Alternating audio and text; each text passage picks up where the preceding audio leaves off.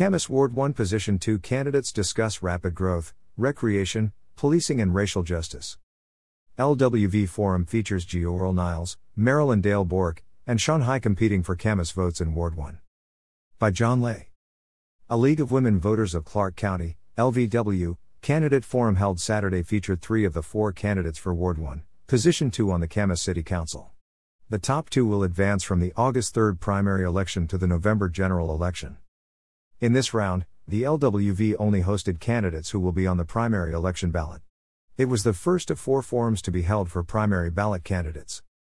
The four candidates competing in the Camas City Council race for this position are Geoerl Niles, Marilyn Dale Boerke, Gary Perman, and Sean High. Perman was out of town on business and unable to participate. Each debate opened with candidates being allowed to state their qualifications and why they are running for office. They had one minute for each question, and 90 seconds for their final statement. Camas Ward 1 Position 2. Geoerl Niles is a pastor and also serves as a member of the Camas Planning Commission. He served as chair of the Parking Commission for six years. He shared he has experience as a human resources director for the Portland Spirit, and is known as a good listener. He expects people will be boisterous in voicing their concerns and he looks forward to representing the people. Marilyn Dale Boerke has worked in education for 20 years, working her way up from secretary to now being an administrator for the Camas School District. She served on the Camas Washougal Community Chest. She agreed with Niles that there is unrest among the citizens and wants to harness that energy. She believes Camas residents are at a pivotal point in their city and their nation. Sean High shared his experience on both the Library Board and the Planning Commission on the Zoning Committee. He spoke about the decision to have Camas split from the Fort Vancouver Regional Library and remain independent.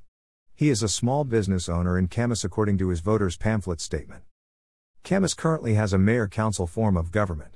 Candidates were asked if they would recommend any changes to this system. Dale Boerke is satisfied with the current system and would not recommend any changes. High is happy with the current system, but suggested that making the compensation package more competitive for a strong mayor position should be considered because the responsibilities continue to grow with the population. High noted that Camas has had a lot of retired people serving as mayor and alluded to the difficulties Barry McDonnell had in trying to serve as mayor while also doing his full time job. I think the question is more about how do we work together versus as a strong mayor or a strong council situation, said Niles, it's really important that we understand that our wonderful citizens of this town are requiring our leaders to work well together. He noted the diversity in the city and emphasized it's important that people are willing to work together. The next question was about the rapid growth in Camas.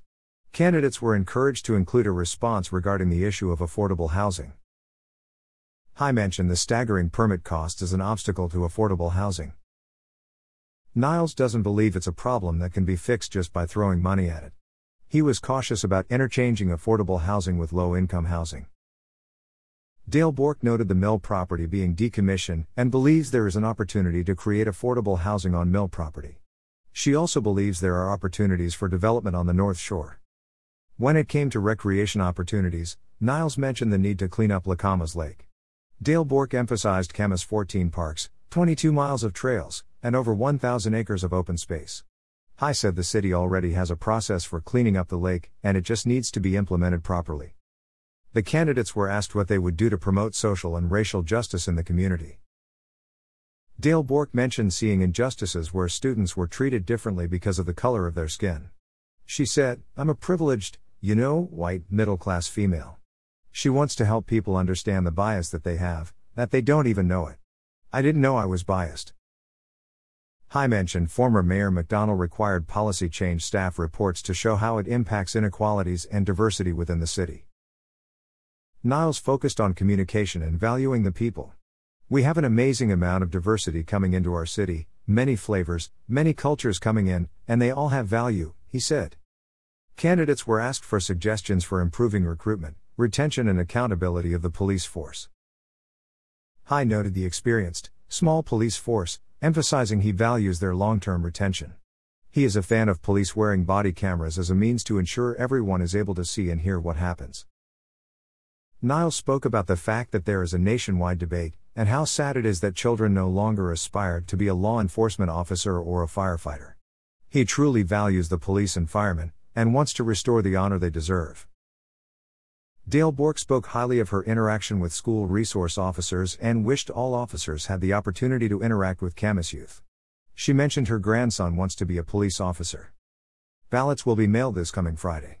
People can register to vote, either online or in person up to the day of the primary.